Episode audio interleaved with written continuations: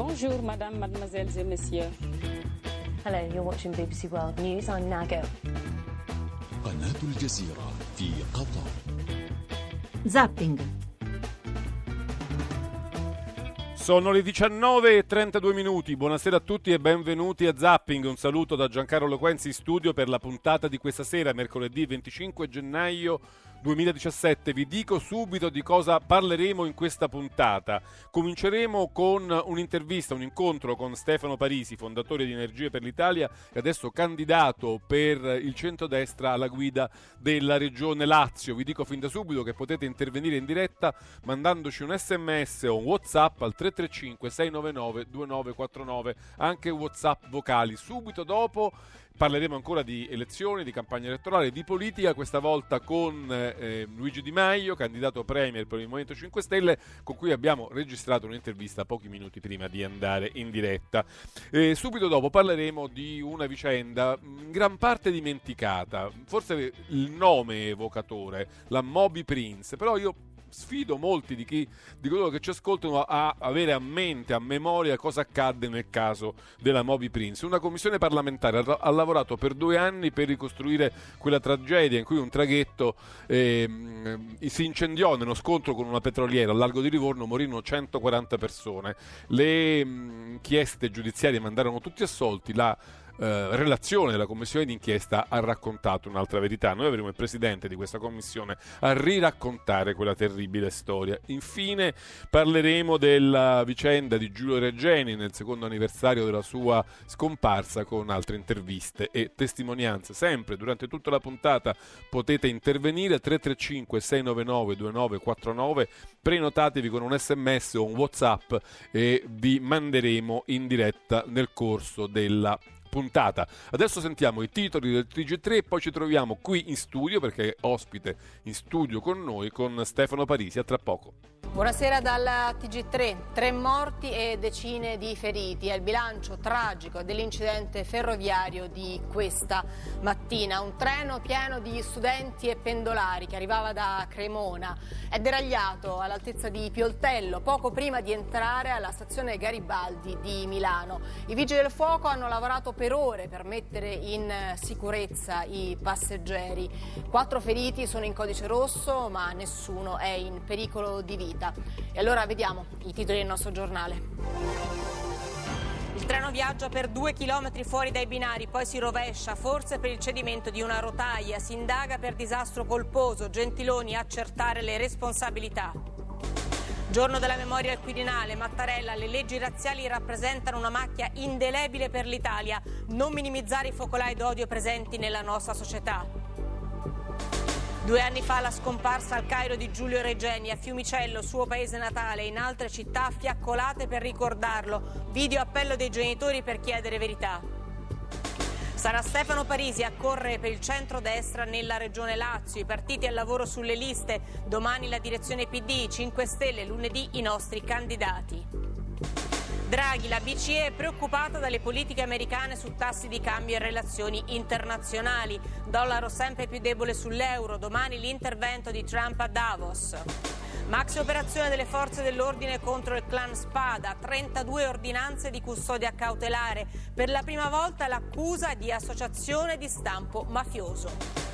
19 e 36 minuti, questi erano i titoli del TG3, come avete sentito anche i titoli del TG3 eh, ricordavano la candidatura di Stefano Parisi a governatore della regione Lazio. Stefano Parisi è il nostro ospite in studio questa sera, lo saluto e lo ringrazio. Buonasera, benvenuto a Zapping. Buonasera. Grazie per essere in studio, ci fa molto piacere che lei sia col, con noi.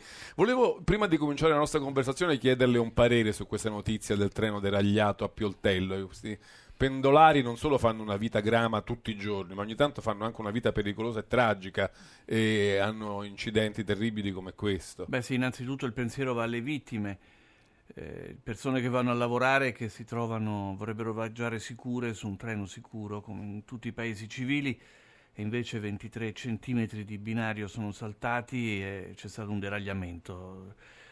Al di là delle polemiche, questo paese ha bisogno di più manutenzione e più investimenti. Questo sicuramente perché dobbiamo avere sicurezza. Chiunque, in qualunque parte del paese, dobbiamo vivere più sicuri e questa insicurezza che purtroppo incombe su di noi è un problema molto grave. Però ecco, al di là di, di tutto, credo che il nostro pensiero debba andare innanzitutto alle vittime, a chi ha avuto questa esperienza terribile questa mattina e ai loro familiari. Senta Parisi, la notizia di oggi è che lei correrà eh, come candidato del centrodestra ehm, per il posto, per eh, diciamo, la posizione di presidente della regione Lazio. Lei però da più di un anno lavora invece a un progetto nazionale, quello di Energie per l'Italia, che lei ha fondato e che aveva diciamo, ambizioni appunto nazionali. Questa lista doveva essere presente nelle, nelle prossime elezioni politiche, invece adesso la scelta di eh, correre per il Lazio. C'è un po' di rimpianto nell'aver lasciato quel progetto originario? Lo mette da parte, lo riprenderà? Che cosa succede? No, no, non è fatto da parte, quello è un partito nazionale che abbiamo costruito in più di un anno di lavoro. È un eh, un inizio di un grande lavoro che avrà un grande futuro. Abbiamo discusso al nostro interno e abbiamo detto, sa, è successo che eh, pochi giorni fa avevamo chiesto l'apparentamento col centrodestra. Eh, centrodestra era stato negato. C'era stato negato e quindi eravamo costretti a candidarci fuori dal centrodestra e a presentare le nostre liste nel centrodestra. Questo ovviamente avrebbe anche ridotto le possibilità di vincere del centrodestra. Credo che sia più importante pensare al paese che non alla propria bandiera. Noi continueremo in questo lavoro, credo che sia stato più importante aiutare il centrodestra a essere unito nel Lazio. Lei si ricorderà che solo due anni fa la divisione del centrodestra ci ha consegnato Roma a, al sindaco Raggi e credo che in tutta coscienza noi ci siamo dati questo obiettivo. Saremo presenti nelle regionali in Lombardia e nel Lazio. Il nostro, problema, il nostro eh, programma continuerà. Abbiamo convocato oggi il nostro congresso nazionale per primavera eh, siamo una forza nuova, fresca, che sta per, prendendo piede nella società. Eh, credo che gli appuntamenti, la politica non si misura solo con gli appuntamenti elettorali, si misura soprattutto con la sua presenza nella società. Mi permette di fare un inciso. Lei ha detto grazie a questa candidatura si riunisce il centrodestra per la conquista del Lazio, non del tutto perché resta in ballo la candidatura di Sergio Pirozzi che non mi sembra abbia intenzione di retrocedere. Vabbè, però i tre partiti, tre, anzi i quattro partiti del centrodestra hanno sostenuto oggi con un comunicato chiaro e tondo eh, la, nostra, la mia candidatura. Eh, credo che Pirozzi sicuramente che è una persona che tiene a cuore la sua regione e il suo popolo non vorrà far vincere Zingaretti. Sono sicuro che si unirà, d'altronde la sua esperienza, la sua vi- visibilità è stato così famoso purtroppo su una disgrazia, ma, ma ha preso così tanto eh, piede anche nell'opinione pubblica e credo che il suo contributo sarà fondamentale al nostro fianco per lavorare tutti insieme. Comunque sarà una partita difficile perché Nicola Zingaretti si dice non abbia fatto male nel Lazio, tra l'altro gode del sostegno di liberi uguali di Petrograsso, al contrario di quello che accade in Lombardia con Gori, quindi è messo abbastanza bene per una corsa che può dar filo da torcere. Voi come valutate la sua posizione? Sì, certo, sono solo meno di 40 giorni per la campagna elettorale, sarà, sarà una sfida complicata. Se il centrodestra ci avesse pensato prima, forse oggi saremmo in una condizione di migliore, però guardi, io penso che c'è tanto astensionismo nel, nella politica italiana, penso che oggi la Regione Lazio versi in condizioni sia economiche, finanziarie che eh, eh, sociali veramente negative. Pensi che quante realtà economiche stanno andando via da Roma per andare verso Milano, la Consob piuttosto che Sky. Pensi eh, che oggi nel Lazio si paga, è la regione d'Italia dove si pagano le tasse più alte. Eh, abbiamo un livello di infrastrutture eh, gravissimo, eh, abbiamo un livello di gestione dei rifiuti che lei conosce meglio di me che è da terzo mondo.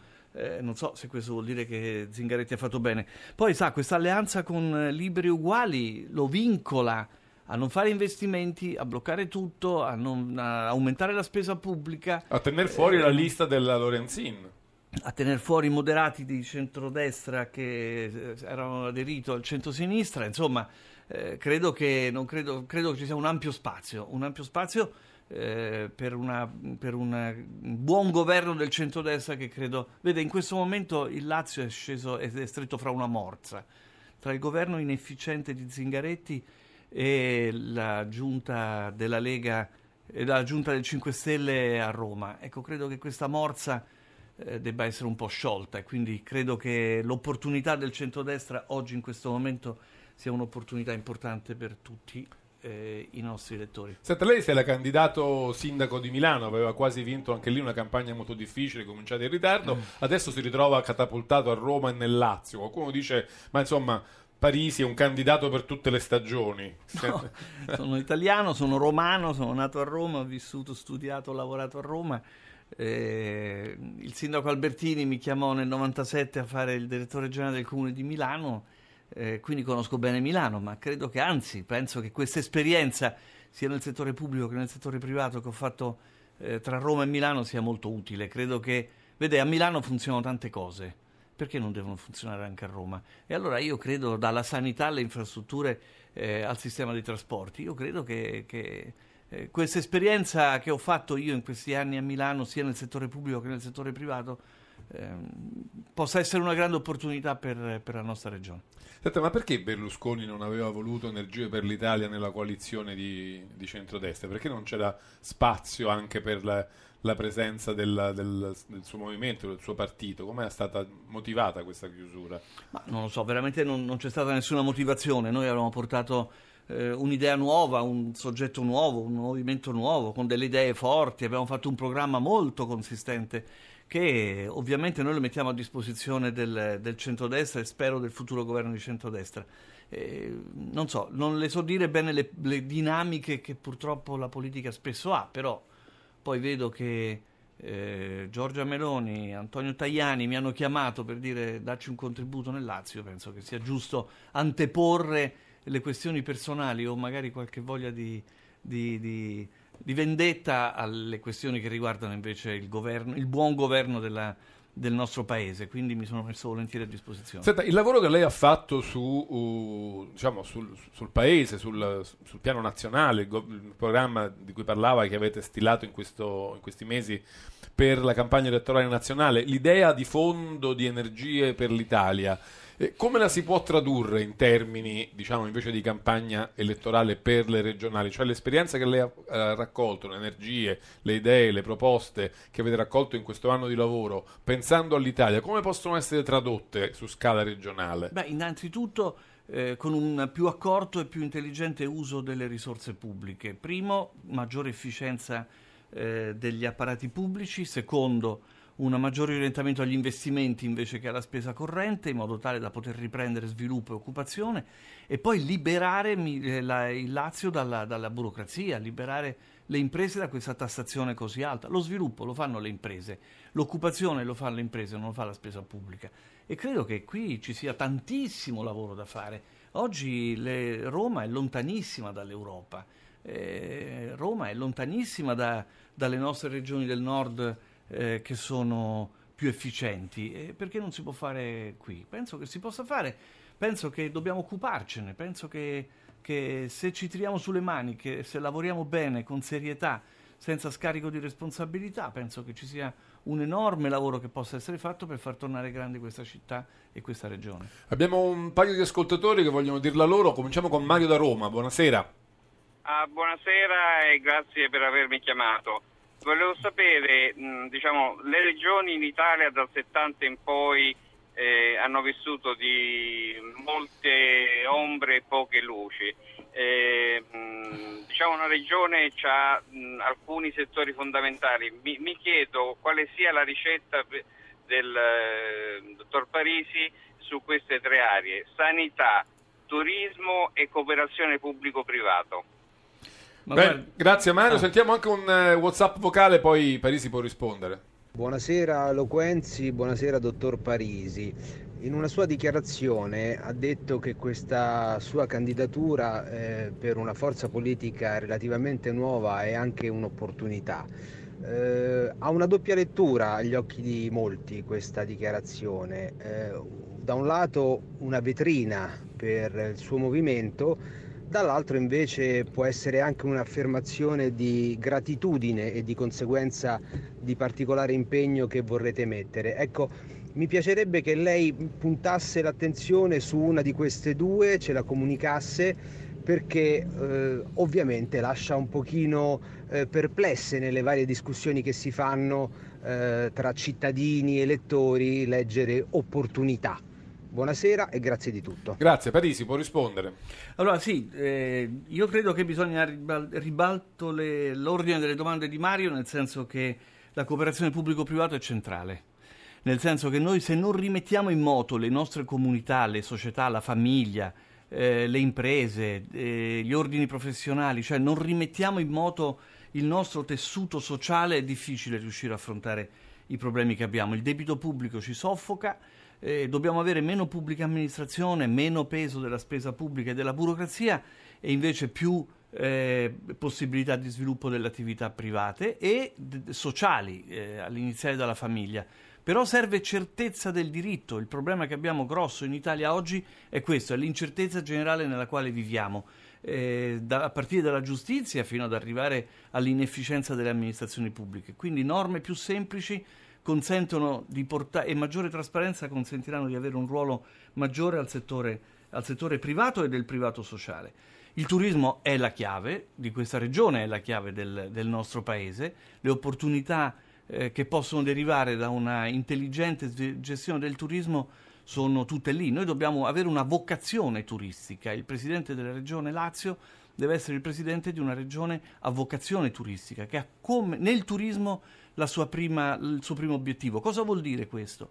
Vuol dire che dalla raccolta dei rifiuti fino alla, alle infrastrutture e alla capacità eh, di ospitalità del, nel, dello sviluppo dei, dei, beni culturali, del patrimonio paesaggistico, eccetera, tutto deve essere concentrato nel, in questa grande opportunità che deve portare ovviamente maggiore turismo e maggiore ricchezza. La sanità è un problema purtroppo annoso nel, nel Lazio. Eh, credo che oggi in questo momento abbiamo tanto lavoro da fare, un grande lavoro sia di riorganizzazione del nostro sistema sanitario per fare in modo che ci sia più vicino alle persone un'assistenza diffusa sul territorio in modo tale da non ingolfare eh, il sistema sanitario nei suoi ospedali, nei suoi, nei suoi pronti soccorso, in modo tale che ci sia la possibilità di avere laddove serve l'offerta sanitaria giusta e poi bisogna ovviamente dare maggiore efficienza al sistema perché questa lunghezza delle, delle code, questa impossibilità di curarsi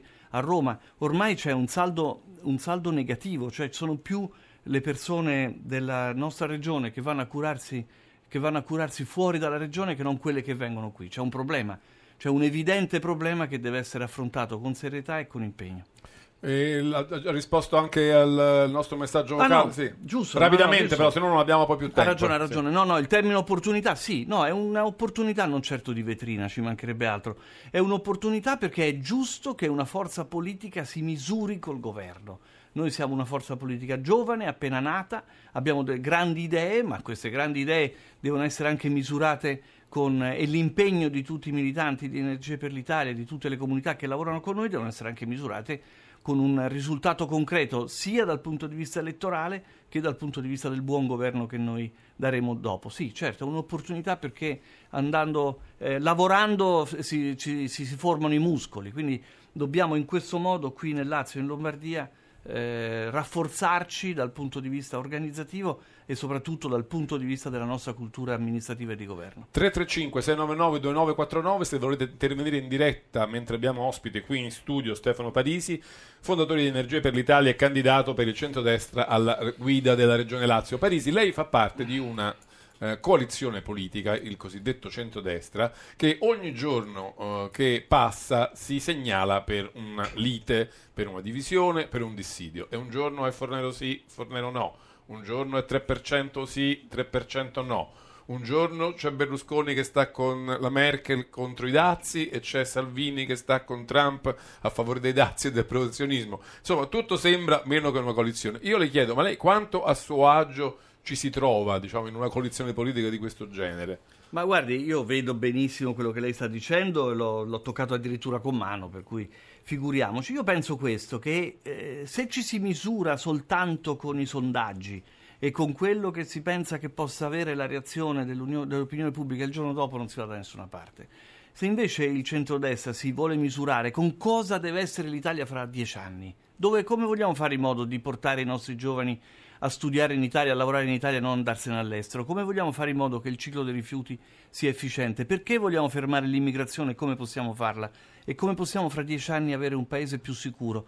Se ci si mette d'accordo su questi grandi obiettivi, credo, e se il messaggio che si dà all'opinione pubblica è di avere una coalizione unita che vuole raggiungere, vuole cambiare l'Italia, io penso che poi i motivi della competizione interna vengano meno. Ecco, io il mio, il mio, sforzo, ho cercato di farlo a livello nazionale, ora lo farò qui nel Lazio, e quello è proprio questo, è quello di riportare una visione comune e cercare di fare in modo che ci sia un luogo eh, comune nel quale il centrodestra possa essere una forza Facciamo affidabile. un test. Io in questi giorni ho sentito spesso Berlusconi dire noi se andiamo al governo eh, porteremo la riforma della flat tax nel fisco italiano. Lui dice è una riforma miracolosa, eh, abbasserà le tasse per tutti e arricchirà le casse dell'erario contemporaneamente. Io vorrei chiedere a lei, diciamo che insomma, forse a posizioni un po' più realistiche se condivide questa impostazione di principio della flat tax e se pensa che potrà funzionare diciamo, nella realtà italiana, magari senza questi effetti miracolistici, ma magari con qualche invece effetto positivo. Guardi, concreto. la flat tax l'abbiamo prima di tutti lanciato noi di Energie per l'Italia insieme al suo Bruno Leoni che però, pre- che però prevede un aggravio per l'erario, non, non, un arricchimento, almeno nella prima fase. Non si passa. Mi sembra che, che, che, Nicola Rossi preveda un circa 17 miliardi di costi di, di minore gettito per, per l'erario, che deve essere coperto in qualche modo. Non si abbassano le tasse senza abbassare la spesa pubblica. Punto, questo è evidente. Eh, purtroppo succede che in campagna elettorale si dicono delle cose e poi il saldo di quello che si dice non se ne tiene conto. Bisogna tagliare la spesa pubblica. Guarda che tagliare la spesa pubblica vuol dire fare sviluppo, vuol dire togliere di mezzo una burocrazia che sta soffocando le imprese, che, le quali non sono neanche più in grado di pagare le tasse o di adempiere a, a, alle richieste della burocrazia. Se si, tagliano, se si taglia la spesa pubblica abbiamo un doppio effetto minore eh, soffocamento della burocrazia sulla nostra vita, delle nostre famiglie, delle nostre imprese e soprattutto la possibilità di abbassare le tasse senza generare alcuna, ancora debito. Il debito pesa sui nostri giovani e peserà sui giovani che devono ancora venire. Questa è la strada maestra. Eh, in campagna elettorale si dicono tante cose, io credo che la cosa più importante per riportare le persone al voto, già che tanti sono astenuti e vo- tanti votano 5 Stelle per rabbia e per sfiducia nella politica sia quello di dire la verità, cose serie, fattibili e soprattutto il giorno dopo essere responsabili per quelle cose che sono state dette e per quelle cose che vengono fatte. Credo che se si fa questo il centrodestra può fare un grande salto in avanti e noi porteremo questo contributo al centrodestra. Si è fatto qualche idea su come avviare, su come condurre questa campagna elettorale? C'ha una chiave, qualcosa che vuole che, che, pensa di voler fare in questi prossimi giorni e settimane? Ma guardi, io eh, credo che le campagne elettorali giuste sono quelle fatte di serietà e competenza, non tanto quelle di fatte di butad. Eh, di butade mediatiche. Penso che. Non so, ci, questo... ci, sarà il motorino di Parisi, il treno, di, il, il, cam, il, camper, non so che. No, no. Non, no, non avremo motor... queste cose di questo genere. Il motorino di Parisi c'è eh, sotto casa e lo uso quando serve. No, no, non ci sono. Non, credo che non bisogna edulcorare o come si dice oggi fare una narrazione. No, io sono Stefano Parisi, sono questa roba qua. Eh, chi ci crede e chi pensa che, che quel, il contributo che noi possiamo portare come centrodestra al futuro di questa regione, penso che sia, eh, che sia ovviamente il nostro obiettivo è quello di avere la fiducia di tutti coloro che credono che serva serietà e competenza e qualità nel prossimo governo. Lei si farà dare un paracadute parlamentare in questa corsa per le regionali? Assolutamente no, penso che la politica debba imparare a rischiare. Vede, ci sono eh, io credo che i politici liberi sono i politici che hanno un lavoro che non dipendono dallo stipendio eh, della loro attività politica. Lei non sa quanti parlamentari oggi sono disperati perché il 4 di, di marzo sera non avranno più uno stipendio. Ecco, quel politico lì è uno politico non libero. Io invece credo che eh, sia importante avere, avere rischiare quando si fa politica, credo che sia giusto dipendere dal consenso degli elettori. Ci fermiamo qui, grazie a Stefano Parisi, buona campagna elettorale, auguri, titoli del TG1. Sei feriti, quattro sono gravi. Si indaga per disastro colposo, un binario rotto, la probabile causa Gentiloni accertare le responsabilità. Mattarella, leggi razziali, macchia indelebile della nostra storia, sbagliato dire che il fascismo fece cose buone. PD, la ripresa c'è, ora sostegno ai salari. Centrodestra, accordo per il Lazio su Parisi. Di Maio, dopo il voto verificheremo convergenze. Due anni senza Giulio Regeni, il PM di Roma ucciso per le sue ricerche. In Friuli fiaccolata la mamma, nessuna giustizia senza verità. Ostia, blitz all'alba contro il clan Spada, finiscono in manette 32 affiliati, magistrati, mafia autoctona e potente. Torna la Champions League sulla RAI. Dalla prossima stagione il mercoledì in chiaro e in esclusiva la migliore partita di una squadra italiana nel pacchetto semifinali, finale e Supercoppa europea. 19.57 minuti, avete sentito in diretta i titoli del TG1, noi andiamo avanti con la nostra puntata, abbiamo realizzato pochi minuti prima di questa diretta un'intervista con Luigi Di Maio, capo politico del Movimento 5 Stelle, candidato premier di quel partito, ve la facciamo ascoltare. Allora, buonasera onorevole Di Maio, benvenuto a Zapping. Partiamo subito con eh, una domanda legata alla questione delle alleanze che mi sembra così eh, essere molto all'attenzione del, dei media, della stampa in questi giorni. Però gliela vorrei porre, se lei me lo consente, sotto forma di scenario più che di domanda teorica. E lo scenario è questo: il eh, Movimento 5 Stelle arriva uh, uh, dopo elezioni essendo il primo partito del paese. Il presidente Mattarella affida a lei l'incarico uh, di mh, esplorare eh, con un mandato esplorativo la possibilità di formare un governo. Arrivate in Parlamento, ma non avete i voti sufficienti per ottenere la fiducia. Che tipo di situazione si apre a quel punto nella, nella sua visione? Prima di tutto buonasera. buonasera. È chiaro che se la sera delle elezioni il Movimento 5 Stelle non dovesse raggiungere il 40%, obiettivo che noi comunque vogliamo raggiungere perché siamo arrivati al 35% in Sicilia nelle peggiori condizioni politiche, se non dovessimo arrivare a quei numeri lì è già stato detto che faremo un appello pubblico a tutte le forze politiche e chiederemo di convergere sui temi, astenersi volta gabbana e per scambi di poltrone. Per il resto la convergenza sui temi noi siamo disponibili a quel tipo di convergenza, che significa che noi abbiamo i 20 punti. Chi vorrà aggiungere altri punti per le priorità dell'Italia potrà farlo, ovviamente devono essere in linea con i nostri valori e principi. Questo è il presupposto per poi andare dal Presidente della Repubblica, perché se non ci sono convergenze e non ci sono disponibilità, è logico che il Presidente poi sarà in difficoltà ad assegnare il mandato a qualcuno e a quel punto probabilmente si tornerà a votare perché delle due l'una, se siamo la prima forza politica del paese o si dialoga con noi che saremo il perno della legislatura oppure si torna a votare perché Forza Italia e insieme i voti per fare 51 non li hanno e lo stesso vale per eh, la maggioranza, per la coalizione caos di centrodestra. Dico coalizione caos perché stanno litigando da quando hanno iniziato a stare insieme e litigheranno anche il giorno dopo. Per chi li voterà dico non ci lasciate il paese in mano al caos del centrodestra e della loro ammucchiata politica. Di Maio, oggi ho visto che molti giornali hanno letto delle sue affermazioni in televisione come una possibile apertura di un'alleanza con la Lega e invece un po' più di scetticismo alla possibilità di poter avere una convergenza con liberi e uguali di Petrograsso. È così? Risponde no, al vero? È, è, un giochino che stanno facendo da troppo tempo con noi. Eh, non si può parlare di alleanze, non si può parlare di alleanze con liberi uguali, Lega, Forza Italia, e PD. Uno perché noi non facciamo alleanze, come le ho detto parliamo di convergenze sui temi per dare la fiducia ad una squadra di governo che io presenterò prima delle elezioni e che sarà patrimonio del paese, cioè gli italiani conosceranno per la prima volta nella storia il candidato ministro dell'interno, della difesa, il ministro dell'economia, del movimento e lo faremo prima delle elezioni. Ma poi soprattutto non ha senso parlare di questo o quel gruppo parlamentare perché noi non conosciamo ancora la consistenza dei gruppi che potremo conoscere solo dopo le elezioni perché un terzo del Parlamento sarà deciso con i collegi uninominali che sono scontri diretti nei singoli collegi. Il centrodestra e il centrosinistra pensano di batterci sui collegi uninominali ma non hanno ancora visto i nomi che gli italiani conosceranno lunedì e che metteremo nelle liste degli uninominali. Senta, mi permetta un altro scenario. Uh, lei sì. dice noi abbiamo i nostri 20 punti, chiunque voglia votare il nostro governo deve accettarli, però noi siamo anche disponibili ad aggiungerne altri se un certo gruppo politico X ha delle istanze che vuole aggiungere al nostro programma e sui quali noi stessi concordiamo. Ora poniamo che questo gruppo politico X dica io ho delle, dei, dei, punti di programma, non so, sull'ambiente o sullo, sulla, sull'economia o sulla politica estera, però nel momento in cui vi, vi eh, suggeriamo questi nuovi punti vi chiediamo anche di poter avere un posto al governo per esserne i garanti. È una situazione plausibile? Secondo me questo significa tornare indietro agli ultimi anni, quando Angelino Alfano otteneva tre ministeri perché aveva dieci senatori.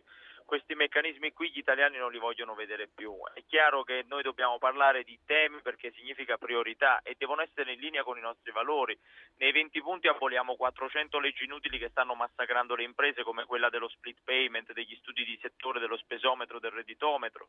Nei 20 punti parliamo della pensione di cittadinanza perché è un paese incivile questo che dà pensioni minime sotto la soglia di povertà, parliamo di nuove tecnologie per il lavoro ai giovani, per rilanciare il lavoro e quindi l'occupazione giovanile. Su questi temi io credo che siamo tutti d'accordo, mettiamoli al centro della futura legislatura e lavoriamo per questo, non tanto con le leggi che già se ne fanno troppe, ma con le politiche fiscali e di investimenti economici che abbiamo chiarito anche nei 20 punti per la qualità della vita degli italiani. Il nostro non è né un programma di destra né di sinistra, mira a migliorare la qualità della vita degli italiani e la notizia di qualche giorno fa è che l'Italia precipita nella classifica dei paesi con la qualità della vita più alta. Ma insomma, allora quando Grillo dice fare alleanze per il Movimento 5 Stelle è come far mangiare carne cruda a un panda, non è tanto lontano dalle sue posizioni, se capisco bene. Io penso che il movimento sia sempre stato chiaro, non fa alleanze prima delle elezioni, anche perché queste alleanze che abbiamo visto a destra e a sinistra sono delle grandi ammucchiate che mi preoccupano, perché questi signori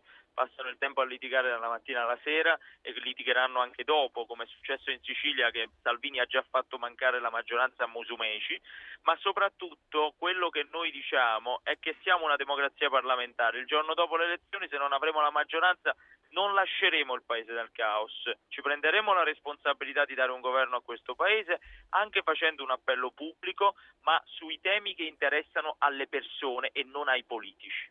Senta, Grillo um, è in una fase di allontanamento dal movimento, è il garante, lei ha detto non è un parricidio, ma ovviamente adesso il movimento è cresciuto e andrà da solo. Lei si sente un po' più solo a causa di questo diverso rapporto con il fondatore? Ma il, il, rapporto col fondatore è cambiato soltanto nel fatto che lui ha ripreso in mano il suo blog da cui prima sco- scrivevamo anche la linea politica del movimento come eletti, ma Peppe c'è ancora. Prima ho incontrato una persona, adesso sto andando a Perugia per un incontro pubblico, ho incontrato una persona in autogrill che mi ha detto ma eh, perché Peppe Grillo se n'è andato? Non se n'è andato, mi dispiace ci sia stata questa percezione, faremo la campagna insieme, continua a essere il garante del movimento e continueremo insieme a portare avanti la linea del movimento, tant'è vero che non mi sento solo anche per questo, devo dire che non mi sento solo anche perché ci sono migliaia e migliaia di persone persone ormai elette o attivisti del movimento che portano avanti questo progetto che ricordo è la prima forza politica del paese, il primo movimento d'Europa e credo lo sia anche perché ha avviato un processo di partecipazione che ha coinvolto milioni di italiani, è un grande progetto democratico e di partecipazione che sta contagiando positivamente tante persone. Lei mi offre il destro di parlare delle parlamentari. Leggo sui giornali che insomma serpeggia un certo malcontento su, tra gli attivisti, gli animatori dei meetup. Molti si sono trovati esclusi delle loro candidature senza una spiegazione, senza aver avuto un contatto con i coordinatori. Insomma, in alcuni casi sento addirittura dire eh, della voglia di scissione, di presentare liste alternative in Puglia. Ho letto posizioni di questo genere. C'è chi dice che sia stata eh, insomma una razzia di posti e di candidature legata diciamo, alle posizioni di privilegio dei parlamentari uscenti. Insomma, lei su questo si sente di dire qualcosa ai suoi attivisti che sono davvero molto preoccupati e anche un po' delusi? A me questa cosa non risulta che ci siano attivisti preoccupati, che ci sia qualcuno che dice che farà eh, una Le cito per esempio Caterina Vitiello, esclusa in Puglia alle, alle sì, vabbè, stiamo parlando del singolo caso, però io so che sto facendo eventi in tutta Italia e ci sono sale piene di attivisti e cittadini che sostengono la nostra campagna e sono arrivati 400 mila euro di donazioni alla nostra campagna sotto forma di donazioni singole da 29 euro in media di migliaia di italiani che ci sostengono. Quindi detto questo eh, ci tengo a rivendicare il fatto che il Movimento fa una selezione ferrea delle proprie liste. Non è vero che sono state date posizioni di vantaggio ai parlamentari uscenti, ci sono parlamentari uscenti che sono terzi o quarti nelle liste dei plurinominali, che significa che dovranno anche giocarsela e, e, rischiano anche di non entrare. Quindi su questo ci tengo a ribadire che siamo l'unica forza politica che ha fatto una selezione delle liste bloccate chiedendo ai propri iscritti con delle votazioni, mentre i partiti stanno selezionando le liste bloccate che loro stessi hanno creato con questa legge elettorale nelle segrete stanze di partito. E questa è la differenza che rimarchiamo, fermo restando che il movimento non è una navicella che porta chiunque in Parlamento. Se c'è qualcuno che non ne condivide i valori, non è che coglie l'attimo e poi il giorno dopo passa al gruppo misto. Ma c'è anche una preoccupazione di mettere insieme una squadra, diciamo, con maggiori competenze nella prospettiva di dovervi misurare con il governo del paese? Devo dire che su questo è bastato un appello pubblico perché con noi al capolista a Livorno ci sarà il comandante De Falco, che è una persona che conoscete per la tragedia della Costa Concordia, ci sarà con noi Gianluigi Paragone a Varese, Emilio Carelli a Roma, il professor Lorenzo Fioramonti, che è il professore dell'Università di Pretoria e docente di economia politica e tra l'altro è stato insignito dalla Commissione europea della cattedra Jean Monnet. Queste persone sono solo le prime che avete conosciuto. Nei prossimi giorni conoscerete tanti altri nomi dei collegi uninominali che abbiamo candidato, mi fa piacere che Berlusconi continui a dire che noi siamo degli incompetenti perché io gli posso sempre rispondere che colui, quel giornalista, direttore che gli ha fondato TG5 e TGCom, oggi è candidato con noi a Roma nei collegi uninominali, quindi sta dando dell'incompetente a persone che gli hanno messo in piedi i TG della sua rete. Senta, mi immagino che non mi darà nomi, però forse un criterio me lo può svelare. In che modo state lavorando, state formando la squadra di governo? Quali caratteristiche deve avere un ministro 5 Stelle? Prima di tutto deve essere una persona che conosce di quel settore e quindi ci deve mettere la testa e poi deve essere una persona sensibile che si interroga quando prende una decisione politica sugli effetti che avrà sulle persone quella decisione politica e quindi cuore. Testa e cuore devono essere due fondamentali caratteristiche dei futuri ministri. Non voglio più gente che fa la riforma delle pensioni solo per far quadrare i conti e poi lascia da soli migliaia, centinaia di migliaia di esodati, di lavoratori dei lavori usuranti o di giovani che dovevano entrare nel mondo del lavoro e non possono più entrarci perché si allunga l'età pensionabile. Testa e cuore devono essere i fondamentali per la scelta di un ministro. Ho visto che il ministro Padoan ha marchiato alcune delle vostre proposte in fatto di economia come proposte da fatina blu, cioè quelle che sono dei miracoli, che ci vuole la bacchetta magica per realizzarle, sono soltanto promesse. E questa domanda gliel'avranno fatta, gliel'avranno fatta migliaia di volte, ma abbassare l'IRPEF per il ceto medio, alzare le pensioni minime, dare il reddito di cittadinanza, richiede coperture gigantesche e spesso le vostre risposte su dove trovarle non sono chiarissime, se mi posso il permettere. Il ministro Padoan fa parte di quei governi che hanno totalmente rinunciato a tagliare le spese inutili del bilancio dello Stato. Su oltre 800 miliardi di euro di bilancio dello Stato, secondo il piano Cottarelli, possiamo recuperare anche 30 miliardi. Quei soldi loro non li hanno recuperati non perché fossero incompetenti, ma perché non avevano le mani libere per farle. Questo è un paese che dà ancora 16 miliardi di euro alle fonti fossili come il carbone e il petrolio nell'epoca delle rinnovabili. È un paese che dà miliardi di euro di sgravi fiscali fiscali alle banche che poi truffano i risparmiatori. Se veramente oggi vogliamo cominciare a parlare di abbassamento delle tasse, dobbiamo parlare di reali tagli alle spese inutili, quindi a quelle della pubblica amministrazione, i privilegi della politica, ma anche a spese che sono state fatte per favorire qualche lobby. Se cominciamo a smantellare queste spese recuperiamo le risorse per farlo. Capisco che il ministro Padoan quelle spese non le considera, non le considera per una semplice ragione, non può farlo perché il partito di governo o è legato a quelle lobby oppure si nutre dei privilegi che non può tagliare. Senta, lei prima ha detto se noi saremo il primo partito o andiamo al governo con qualche accordo, con qualche sostegno, con l'appello pubblico di cui parla, oppure si andrà di nuovo a votare. In realtà ci sono una, una girandola di ipotesi in corso, c'è addirittura D'Alema che dice dovremmo fare un governo del presidente con eh, di, di, responsabilità istituzionale per dare um, al paese un governo in un momento in cui tutto il mondo starà a guardare all'Italia che cosa succede. Quindi l'ipotesi di tornare al voto è in realtà eh, vista diciamo molto male dalla gran parte delle forze politiche. Prima di tutto vediamo se D'Alema rientra in Parlamento, cominciamo da questo presupposto qui. Poi dico pure un'altra cosa, che se D'Alema ci sta dicendo che Grasso si alleerà con Berlusconi, Salvini, Renzi e faranno tutti insieme un'unica mucchiata, facciano pure, ma l'anno prossimo noi alle europee prenderemo il 60% se fanno questa cosa, perché vorrà dire che si metteranno tutti quanti insieme, da Salvini a Renzi a Berlusconi a Grasso, pur di non far andare il movimento al governo. Facciano pure, ma ce lo devono dire. Beh, Gentiloni continua a dire che noi non abbiamo i numeri per andare al governo, allora ci sta dicendo che il PD è spacciato, visto che noi siamo la prima forza politica e loro stanno intorno al 20. Io non vedo incastri possibili, a meno che di clamorosi tradimenti dei loro elettorati che poi non potranno spiegare ai loro elettori. Voi appoggereste diciamo, un, un lungo governo di transizione Gentiloni che portasse a nuove elezioni?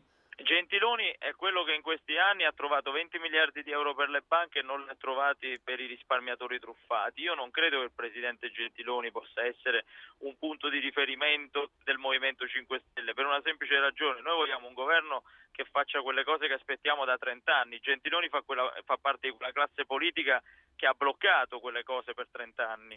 Mi permetta Di Maio, voi dite spesso questa frase, hanno trovato 20 miliardi per le banche e non per i risparmiatori truffati. In realtà quei miliardi non sono andati in tasca ai banchieri, ai dirigenti di banca, ai proprietari delle banche. Molti di, quelle, di quei soldi sono andati anche per ristorare i, i, risparmiatori che sono stati truffati o che hanno investito male i loro risparmi. Non, è, io, non sono 20 io, miliardi in mano ai banchieri. Io su questa cosa starei attento perché ieri sera sono stato ad Arezzo e i truffati di Certo, c'è tanta gente che non ha riavuto tutto, ma questo... No, pot- non ha riavuto quasi niente. A qualcuno è stato detto abbiamo fatto un fondo per risarcirvi, ma dovete aspettare il terzo grado di giudizio tra dieci anni o tra 12 anni per averli. Cioè, qui stiamo parlando di un governo che in una notte... Però non hanno dato 20 miliardi in tasca ai banchieri. Cioè... Li hanno messi per salvare banche che hanno rivenduto anche ad un euro, come le banche venete, o li hanno messi per salvare banche che hanno lasciato nelle mani del management che le aveva ridotte così.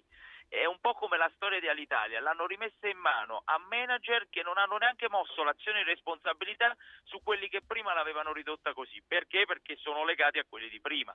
Io non è che dica che non si debbano aiutare le banche, per carità. Anche perché quando si aiutano le banche si aiutano, i, si aiutano i, correntisti de, che però, hanno i soldi lì dentro. Però il ragionamento che facciamo noi è che se dobbiamo mettere miliardi di euro dei soldi degli italiani per salvare le banche in cui ci sono i soldi degli italiani, le banche diventano dello Stato italiano e non possono essere lasciate di nuovo in mano a quelli che l'hanno ridotta in queste condizioni. Altrimenti è la storia di MPS che continuiamo a eh, portare avanti da anni in maniera ciclica e alla fine gli unici che ci rimettono sono sempre gli italiani. Senta, mi spiega in poche parole eh, che cos'è la piattaforma Rousseau e qual è il ruolo di Davide Casaleggio nel movimento?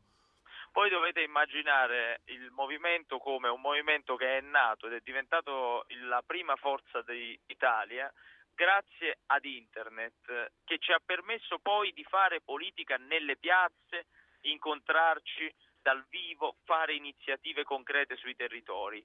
Internet è la rete, ma noi abbiamo una piattaforma oggi, un'applicazione che si chiama Rousseau, che ci consente di consultare i nostri iscritti, di fare corsi online per i nostri eletti, grazie al fatto che quelli di esperienza fanno corsi in learning ai nuovi che arrivano. Abbiamo una piattaforma di condivisione documenti, condivisione atti e i nostri iscritti possono votare con carta d'identità certificata per decidere la linea politica del movimento sui temi importanti, quelli più grandi, oltre che decidere chi debba entrare nelle liste bloccate, che non li decido io, li decidono i nostri iscritti. Questa piattaforma si chiama Rousseau e esiste grazie a Gianroberto Casaleggio che l'ha progettata e Davide Casaleggio che da tecnico gratuitamente... E oggi di chi è? Di chi è Rousseau? A chi appartiene? È, è nell'associazione Rousseau che è nell'associazione di cui io sono capo politico, quella che ha presentato il simbolo al Ministero dell'Interno l'altro giorno. Le faccio... Sì. È strettamente collegata al movimento. Le faccio l'ultima domanda. L'argomento che più utilizzano contro il Movimento 5 Stelle al governo è quello di dire avete visto come hanno governato male lì dove sono al governo, cioè in molte città, parlo di Roma, Livorno, Torino, insomma, il vostro governo nelle città viene preso ad esempio negativo di come potreste non governare bene il paese. Come risponde a questo? Che prima io le parlavo di tagli degli sprechi, a Roma siamo passati da 13 già a 9 partecipate, abbiamo preso la più grande azienda di trasporto pubblico locale che è l'ATAC che è ridotto in pessime condizioni e l'abbiamo prima di tutto liberata dai parenti di Alemanno che aveva assunto il centrodestra e poi l'abbiamo portata davanti a un giudice per dire adesso si taglia tutto quello che non serve e cominciamo a riacquistare gli autobus invece di dare poltrone. Se questo fosse stato raccontato probabilmente avremmo credibilità nella gestione delle città, invece devo dire che si, parla, si, è parlato più di un albero di Natale nella stessa settimana in cui venne fuori che Renzi aveva chiamato De Benedetti per fargli guadagnare in borsa soldi con l'informazione del decreto. C'è un accanimento sulle nostre città che si utilizza contro di noi per le elezioni politiche, ma l'effetto che si sta producendo è il contrario, che alla fine la gente si rende conto che c'è un attacco spropositato verso i nostri sindaci che se ci fosse verso gli altri sindaci cadrebbero le giunte probabilmente. Bene, ci fermiamo qui. Grazie, Grazie. molte Luigi Di Maio, buon lavoro, buona campagna elettorale. Arrivederci. Sono le 20 e 17 minuti, questa è l'intervista che abbiamo realizzato questo pomeriggio con Luigi Di Maio, il capo politico del Movimento 5 Stelle, candidato premier per il suo partito. Noi adesso giriamo pagina e cambiamo completamente argomento. Buongiorno, i titoli del giornale. Catastrofe a Livorno, traghetto contro petroliera, 140 dispersi, una nave passeggeri diretta ad Olbia ha speronato nella notte una nave cisterna, salvate per ora solo due persone. Le loro drammatiche testimonianze, 25.000 tonnellate di greggio finite in mare. Ecco, era il 10 eh, aprile 1991, questo era il telegiornale che annunciava uh, l'incredibile incidente, la tragedia della Moby Prince che si era scontrata al largo del porto di Livorno oh, con la petroliera Agip Abruzzo, 140 morti eh, bruciati vivi su quella nave, la più grande tragedia della marineria eh, italiana. Forse non sapete che dopo le molteplici inchieste giudiziarie che non hanno portato grande luce sulla vicenda, hanno assolto tutti i potenziali responsabili, in Parlamento si è svolta una um, commissione d'inchiesta eh, che per due anni ha lavorato, ha raccolto molte testimonianze, molta documentazione che proprio in questi giorni ha presentato la sua relazione finale. Per questo noi abbiamo invitato in diretta questa sera Zapping Silvio Lai, che è un senatore, presidente della commissione appunto d'inchiesta sulle cause del disastro del traghetto Moby Prince. Senatore Lai, buonasera, benvenuto a Zapping. Grazie, buonasera anche a voi. Allora, ci può... Uh, uno pensa alle commissioni d'inchiesta, magari ci ricordiamo tutte di quelle sulle banche di cui non si è parlato d'altro che per giorni, settimane e mesi sembrava eh, appunto che fosse sulle prime pagine di tutti i giorni, ma in realtà ci sono tante commissioni di inchiesta che hanno lavorato magari con meno riflettori, ma che hanno insomma, investigato, prodotto risultati, magari non sui tamburi della cronaca, ma con eh, molto lavoro, avete fatto moltissime audizioni. Ci può raccontare un po' in sintesi i lavori di questa commissione in questi ultimi mesi, anche quello che non abbiamo visto? Sì, lei ha colto un aspetto importante. Noi abbiamo fatto in questi due anni 110 eh, riunioni tra audizioni, incontri di ufficio di presidenza, approfondimenti, missioni e l'idea era quella di eh, lavorare senza, senza, riflettori, intanto per rispetto ai familiari di 140 vittime e poi perché non volevamo essere né influenzati né influenzabili dall'opinione pubblica e dalla pressione dell'opinione pubblica.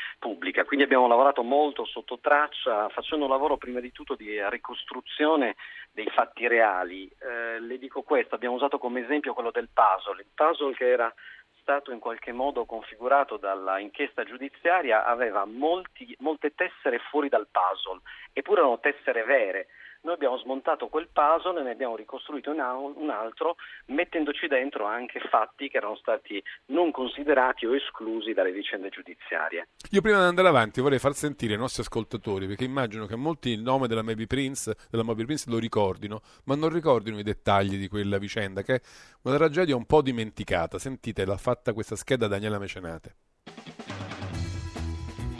10 aprile 1991, alle 22 il traghetto Moby Prince in servizio di linea da Livorno a Olbia molla gli ormeggi e inizia la traversata. A bordo 65 persone dell'equipaggio più il comandante Ugo Chessa e 75 passeggeri. Ma poco dopo, alle 22.30, durante l'uscita dal porto, la nave colpisce con la prua la petroliera Agip Abruzzo che contiene tonnellate di petrolio, che in parte si riversa in mare, in parte finisce sulla Moby Prince dove nel giro di pochi minuti scoppia l'incendio. Nel rogo muoiono in 140 tutti coloro che erano a bordo del traghetto, tranne uno, il mozzo Alessio Bertrand, che si salva restando aggrappato per ore sul bordo della nave e poi gettandosi in mare. Cosa è successo quella notte al largo di Livorno? Perché, pur trovandosi a così poca distanza dalla costa, i 140 non sono stati salvati? Di chi è la colpa? In un primo momento si punta il dito sulla nebbia, poi sull'imperizia del comandante, poi sull'equipaggio della petroliera che lanciando l'allarme non ha avvisato che c'era un traghetto in fiamme. Anni di processi non sono arrivati a nulla, tra assoluzioni e prescrizioni la storia e le responsabilità sono ancora tutte da chiarire. Nel 2015 fu istituita in Senato una commissione d'inchiesta le cui conclusioni verranno ora trasmesse a due procure, una per riaprire il caso, quella di Livorno, e una, quella di Roma, per individuare chi abbia nascosto e depistato sui fatti di quella notte. Sul banco degli imputati soccorsi, arrivati in terribile ritardo provocando la morte per asfissia di quasi tutte le vittime, ma anche la Capitaneria di Porto di Livorno e la petroliera. Intanto i parenti delle vittime a 27 anni di distanza chiedono ancora giustizia. Sullo sfondo anche un terribile sospetto che quella notte in rada si stesse verificando uno scambio di greggio non autorizzato e che qualche imbarcazione si trovasse lì dove non doveva essere. Ecco Presidente, questa è la nostra scheda. Ci racconta lei invece quali sono state le conclusioni del vostro lavoro?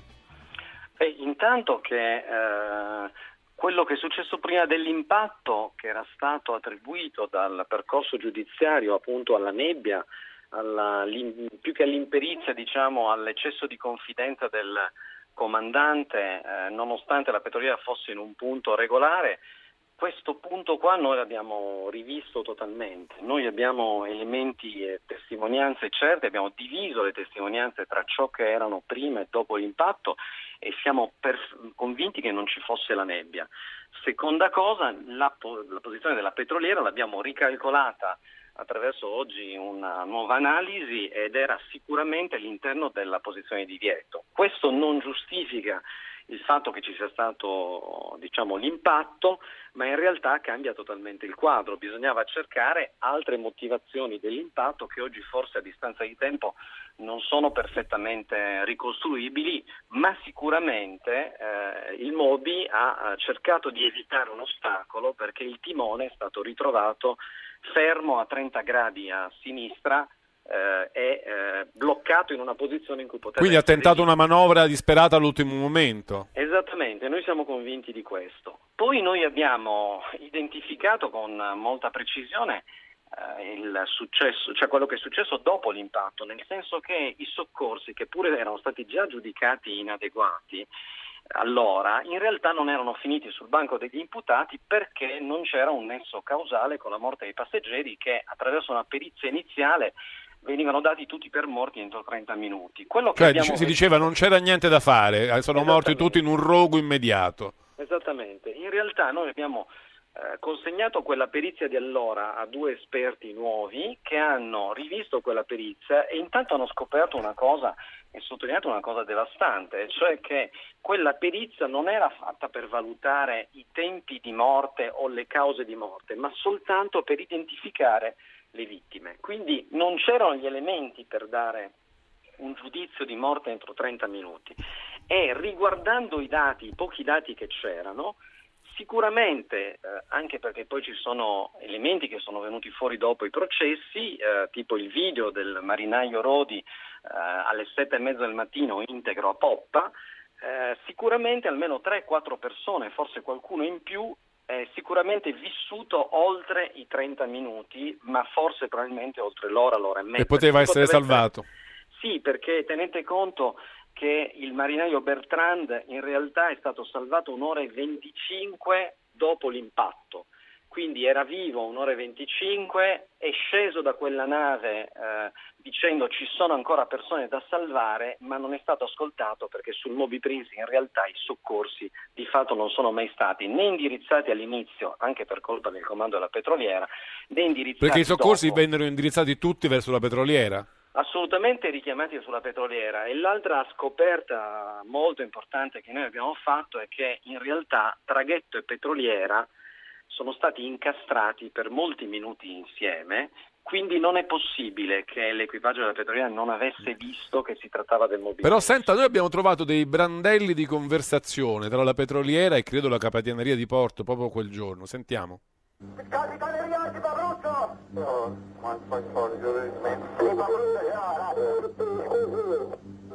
Siamo incendiati! Siamo incendiati! Sembra una pistolina quella che ci è venuta addosso. Vigili del fuoco antipabruzzo, noi abbiamo i Regal Light, i Regal Light, crude oil, però non sappiamo la pistolina che ci è venuta addosso cosa ha a bordo. La nave che ci è venuta addosso è incendiata anche lei, però non so dove si trova, non lo so, state attenti che non scambiate lei per noi.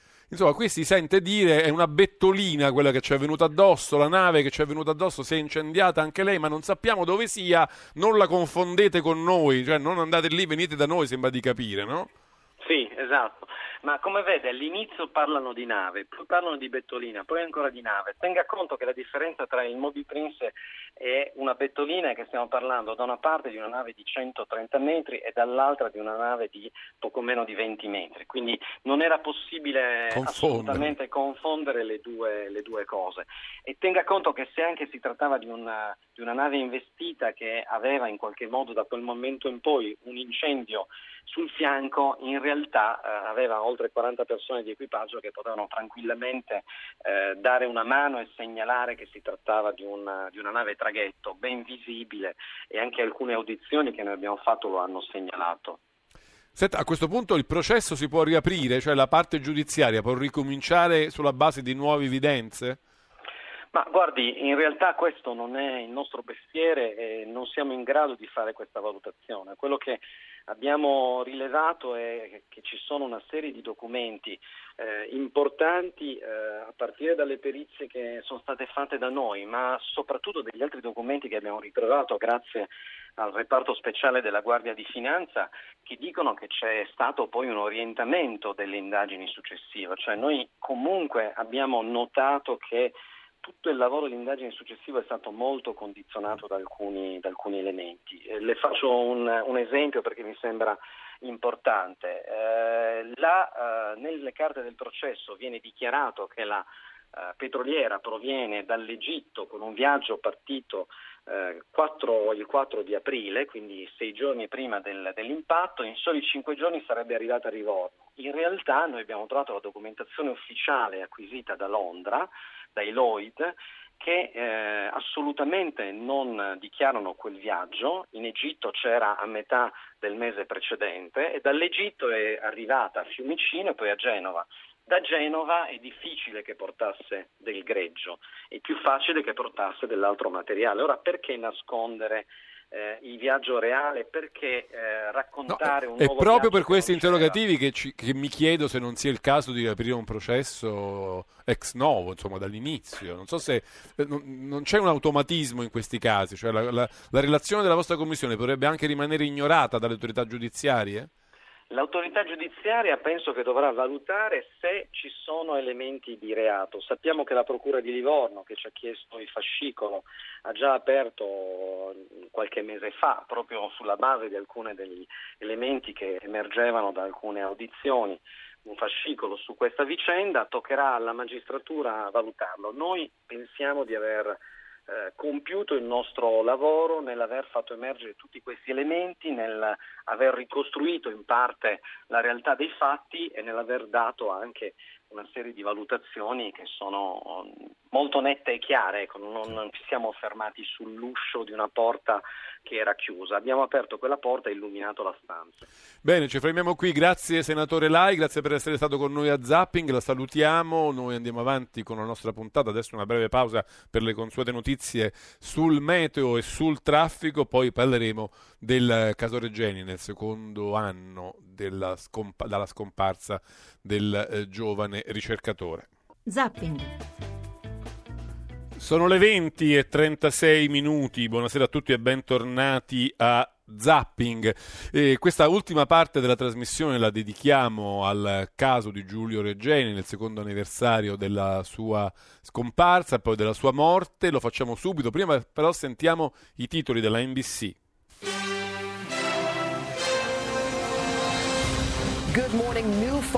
Si dimette la presidente della Università del Michigan, Luan Simon, in seguito allo scandalo per abusi sessuali di Larry Nasser. Questo poche ore dopo che l'ex medico della nazionale di ginnastica americana, impegnato per anni nelle università, è stato condannato a 175 anni di carcere per molestie. Questa mattina la ginnasta medaglia d'oro Ellie Reisman sarà con noi per commentare la sentenza di Nasser in un'intervista esclusiva.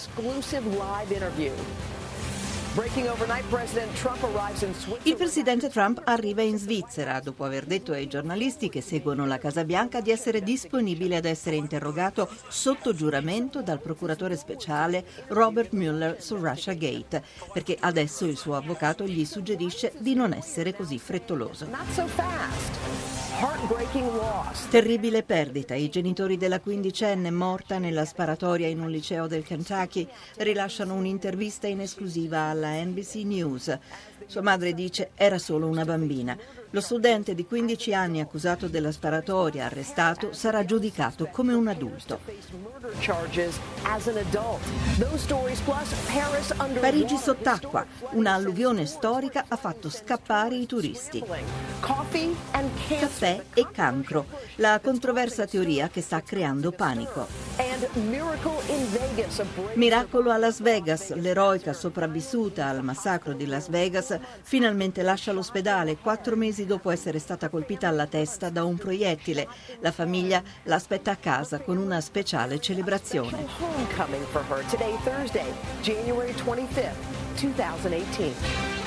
20 e 38 minuti questi titoli della NBC, noi apriamo adesso un capitolo dedicato alla vicenda di Giulio Regeni che non vogliamo dimenticare, una delle vicende che ha colpito più profondamente gli italiani da tanti anni, le torture inumane incredibili sul corpo di quel ragazzo sono rimaste impresse nella nostra mente, abbiamo divorato, letto, cercato di capire, cercato di conoscere meglio e siamo tutti ancora in attesa di una verità che non arriva per intero. Noi oggi ne parliamo anche con Alfredo Mantici, che saluto. Buonasera, dottor Mantici. Buonasera a tutti. Eh, Mantici è l'ex capo del Dipartimento Analisi del SISD, quindi un esperto di funzionamento dei servizi segreti. Io le vorrei chiedere eh, se, se, siamo in grado oggi di distinguere quello che sappiamo per certo della vicenda di eh, Giulio Reggeni e quello che invece ancora aspettiamo di sapere. Beh, volendo fare un'analisi molto fredda, razionale e apparentemente cinica, eh, di certo sappiamo soltanto che Giulio Reggeni è morto, che Giulio Reggeni eh, è stato inviato dall'Università di Cambridge in una zona pericolosa dove era ed è in vigore una guerra civile strisciante per fare una ricerca apparentemente futile, eh, l'organizzazione sindacale degli ambulanti del Cairo, che è un qualcosa di assolutamente risibile dal punto di vista scientifico. E la terza cosa è che il suo corpo, lei parlava di orribili torture, con la traccia di queste orribili torture è stato lasciato esposto su una strada di grande. Quello è davvero traffico. il più grande punto interrogativo. non ci siamo mai spiegati enorme. perché. Non ci sarebbe voluto nulla per far sparire appunto nel nulla il colpo di Regeni e cambiare completamente tutta la storia di questa. Chiunque è stato al Cairo sa che il deserto arriva a 10 metri dal ciglio della strada eh, dove è stato abbandonato il cadavere se gli assassini fossero stati, eh, eh, fossero stati decisi a coprire il loro crimine, eh, lo avrebbero seppellito sotto tre metri di sabbia e oggi noi parleremo della scomparsa di questo giovane, del mistero della scomparsa, ma non si sarebbe mai trovato. Quindi è evidente che volevano l'opposto, volevano che si sapesse il dove esatto, e il come. Esatto, eh, il corpo eh, abbandonato, anche le prime spiegazioni facevano ridere, eh, si è parlato, la polizia all'inizio ha parlato di eh, vittima di un incidente stradale, con le unghie strappate e le bruciature di sigarette sul corpo. Mm, è, è, è, questo il, diciamo, il mistero eh, che va sciolto, va sciolto non, sul, non solo sul piano giudiziario, va sciolto sul piano politico perché la mattina in cui il corpo di Reggeni con quelle ferite è stato abbandonato in mezzo alla strada alle 8 della mattina, eh, un'ora dopo il ministro dello sviluppo economico italiano Guidi doveva discutere con una delegazione egiziana di un progetto di interscambio per 7 miliardi di euro. Questo progetto è saltato dopo la scoperta del corpo. Certo. Quindi, Saltarono anche tutti gli appuntamenti di quella delegazione, tornarono in fretta e furia in Italia. tutto, ritirammo l'ambasciatore, saltarono quasi i rapporti diplomatici con l'Egitto. Questo ha oggettivamente danneggiato il governo e eh, lascia supporre, qui è quello che non sappiamo, che questa messa in scena, l'omicidio prima e la messa in scena dopo, siano frutto di un tentativo di sabotaggio dell'azione di governo. Da parte di chi? Da parte di una componente infiltrata all'interno delle istituzioni probabilmente riconducibile ai fratelli musulmani. Molti articoli ricordano questo scontro sotterraneo tra i servizi segreti militari e quelli civili all'interno del, diciamo, del regime. Beh, lo scontro più aperto era tra il ministro dell'interno e il ministro della difesa, il ministro dell'intelligence militare. Il ministro dell'interno voleva che si riprendesse il dialogo con i fratelli musulmani. Il ministro della difesa e l'intelligence militare volevano riaprire il dialogo con Israele per averne la cooperazione nella lotta contro l'ISIS nel Sinai e per chiudere i tunnel che da Rafah, dalla zona di Rafah vanno a Gaza. Questo scontro era violentissimo all'interno del governo egiziano e all'interno di questo scontro, se proviamo a collocare l'omicidio Reggeni, possiamo, ma questo non lo sappiamo, queste non, non sono informazioni ma è analisi, è speculazione, possiamo immaginare che il tentativo di mettere in imbarazzo gravissimo il governo egiziano sia stato portato avanti per favorire i fratelli musulmani. Questa è la mia opinione.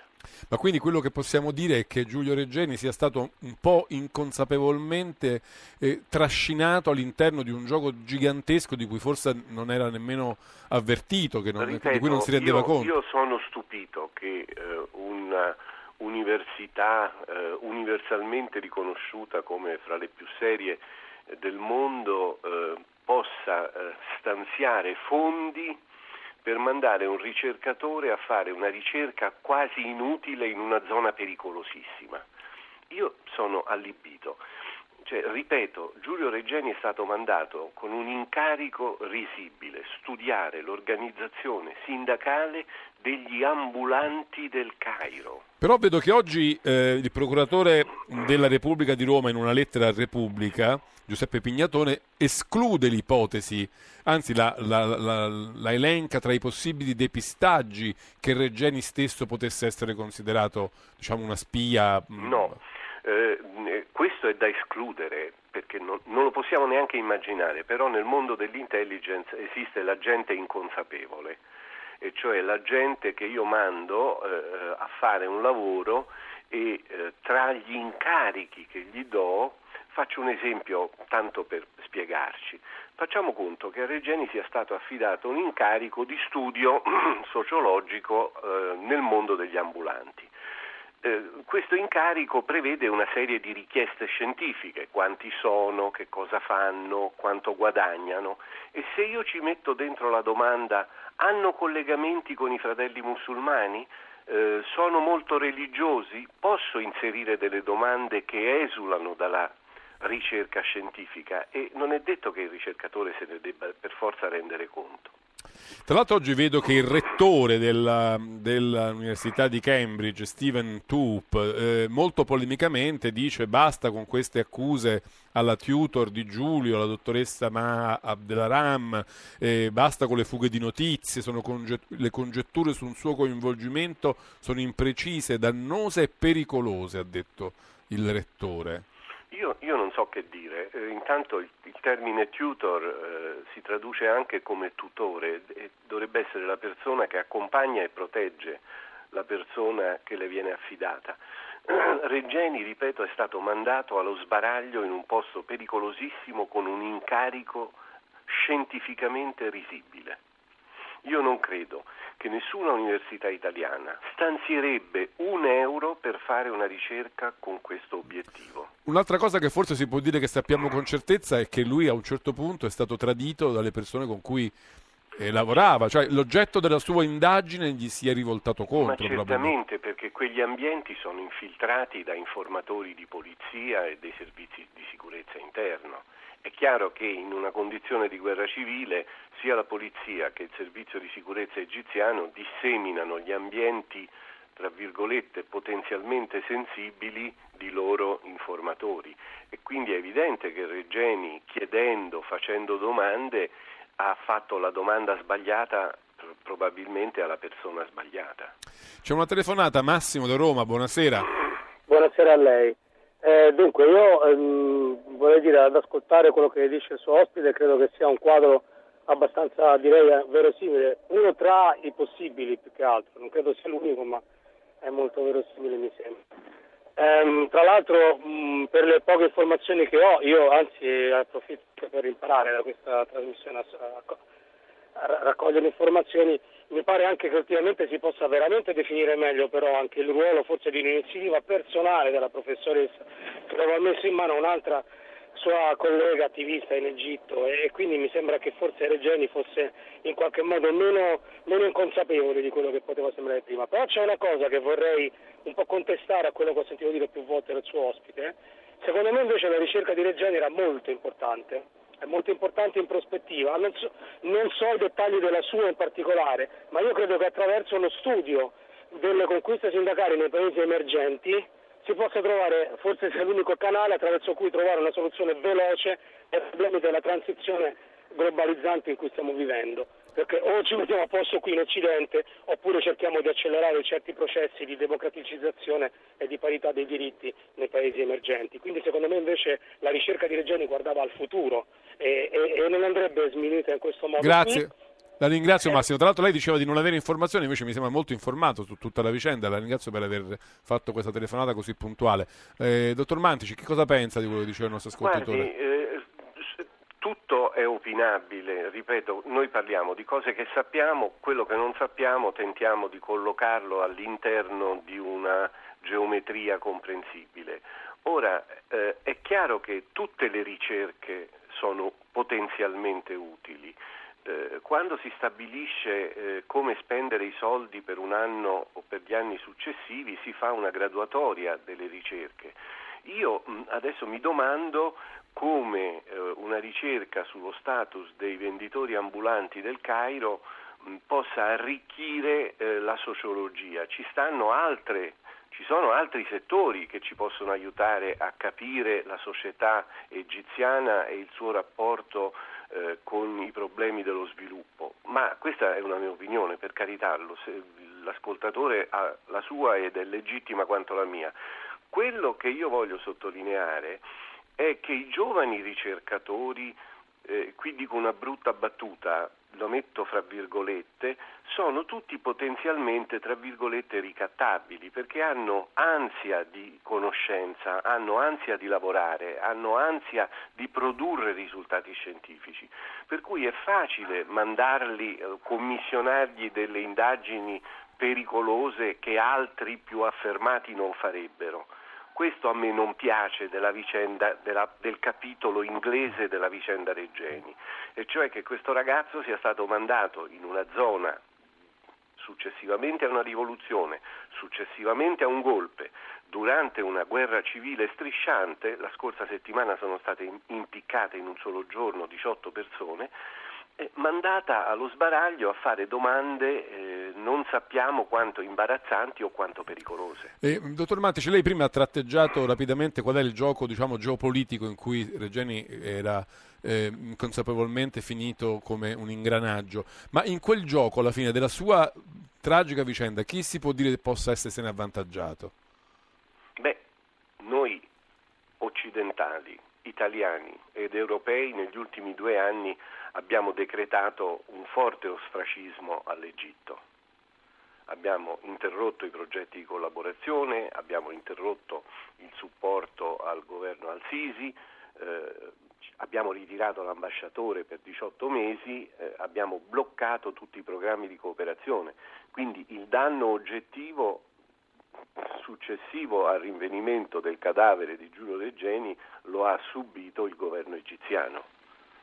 E quindi al Sisi si può esatto. dire. Ma è, è, probabilmente il vuoto lasciato dall'Italia in queste relazioni potrebbe essere stato riempito da qualche altro paese, da qualche altro interesse. Sicuramente la Francia ha riempito il 90% del vuoto che abbiamo lasciato. La Francia in Libia ha fatto la stessa cosa, lo, lo farà, l'ha, l'ha, fatto anche in Egitto. Cioè è evidente che ci sono paesi che sono molto più disinvolti di noi e molto meno sensibili ai problemi eh, dei diritti umani. Eh, che poi coprono i vuoti lasciati dalle, dal, dagli animi sensibili. Certo. Però eh, adesso penso che sia ora di riprendere eh, il dialogo, anche perché, ripeto, eh, oggettivamente eh, il più danneggiato dopo la famiglia Regeni dal caso Regeni è stato il governo Al-Sisi. Va bene, ci fermiamo. Io la ringrazio molto, dottor Mantici, grazie per essere stato con noi a Zapping. Abbiamo una manciata di minuti per darvi un'altra testimonianza. Parlava prima Mantici eh, del ruolo difficile, faticoso eh, dei ricercatori, soprattutto quelli sul campo, e un'iniziativa del Parlamento italiano che è stata approvata anche nell'ultima legge di bilancio è stata quella di ehm, formare, di lanciare delle borse di studio, di ricerca eh, dedicate proprio da, a Giulio Reggeni. Una delle persone, una delle parlamentari che sono protagoniste di questa iniziativa è l'onorevole Lia Quartapelle in Commissione Esteri della Camera. Buonasera, onorevole, benvenuto a Zapping. Grazie mille, buonasera a voi e grazie di aver dedicato questa puntata a Giulio. grazie per essere con noi. Ci, ci può raccontare eh, il senso di questa iniziativa, come ha funzionato, come funzionerà, chi se ne potrà giovare? Sì, Giulio era innanzitutto uno studioso. E noi abbiamo voluto ricordare Giulio con due iniziative in realtà sulle borse di studio. Una prima lanciata già lo scorso anno in occasione dell'anniversario della sua scomparsa, una sottoscrizione privata, poi raddoppiata dalla regione Friuli Venezia Giulia per una borsa di studio per uno studente egiziano per il Collegio del Mondo Unito, che era la scuola che, dove Giulio ha fatto la maturità un collegio internazionale che ne ha sicuramente sviluppato il suo interesse per i vari paesi del mondo e per un'attitudine alla ricerca che fosse anche una ricerca che aprisse la mente, che è poi diciamo, il lavoro che Giulio faceva in Egitto. Quindi questa è la prima iniziativa. La seconda iniziativa invece fatta quest'anno è un'iniziativa fatta insieme all'Associazione Nazionale dei Dottorandi Italiani, che è quella di invitare gli, tutti gli Atenei d'Italia a dedicare una borsa di dottorato nei vari Atenei, nel rispetto eh, dell'autonomia di ciascun Ateneo, alla memoria di Giulio. Perché eh, in entrambi i casi noi pensiamo che Giulio avesse sul tema della ricerca eh, speso gran parte delle sue energie, del suo coraggio, della sua voglia di, di, stare al mondo e vogliamo che Giulio sia ricordato come uno studioso da altri ragazzi che intraprendono la stessa strada come... Cioè che facciano il loro viaggio accademico con il nome di Giulio a, a, a, in qualche modo a proteggerli e a ispirarli. Sì, ci sembrava insomma il modo migliore. Si è parlato molto anche in modo eh, davvero inappropriato di commistioni tra il Giulio studioso e i servizi segreti. Giulio era uno studioso, se Giulio non fosse stato animato solo dalla pura curiosità di sapere, di conoscere, di incontrare l'altro, non sarebbe morto così come nel modo tragico in cui è morto. Giulio era una persona eh, pura, animata dalle migliori intenzioni, non aveva nulla da nascondere ed è per questo che è stato torturato nel modo orribile eh, con cui ha finito purtroppo di vivere e noi vogliamo ricordare la figura di Giulio Studioso. Qua, ci sono università che hanno già aderito a questo vostro invito di eh, istituire borse di studio con il suo nome? Sì, in questo momento sono due ed è una bellissima notizia. Eh, sono da un lato l'Alma Mater di Bologna e dall'altro l'Università Statale della mia città di Milano. E quindi è molto bello poter ricordare Giulio quest'anno con tre borse di studio. Quella istituita presso eh, il Collegio dell'Adriatico di Duino, già vinta da un ragazzo egiziano che quest'anno studia in Italia portando avanti l'interesse che Giulio aveva per, per, il mondo, per l'Egitto e poi dal prossimo anno due ragazzi avranno una borsa di, di dottorato e speriamo che si aggiungano molte altre università. Cioè, bene, ci fermiamo qui, grazie onorevole Quartapelle, grazie per essere stata a Zapping, la nostra puntata finisce qui, ringrazio tutti, eh, Giovanni Benedetti, Luca Conti, Daniela Mecenate, Valerio Riccioni in redazione, Leonardo Patanè il nostro regista. Grazie a Stefano Albero e Stefano, Gaetano Albero e Stefano Siani questa sera alla parte tecnica. Vi lascio con Ascolta si fa sera, poi il GR1 e Zona Cesarini. Io vi do appuntamento a lunedì per una nuova puntata di Zapping. Domani avrete qui in studio Daniele Mecenate. Io condurrò Kronos alle 21.20 su Rai 2. Buonasera a tutti. Rai Radio 1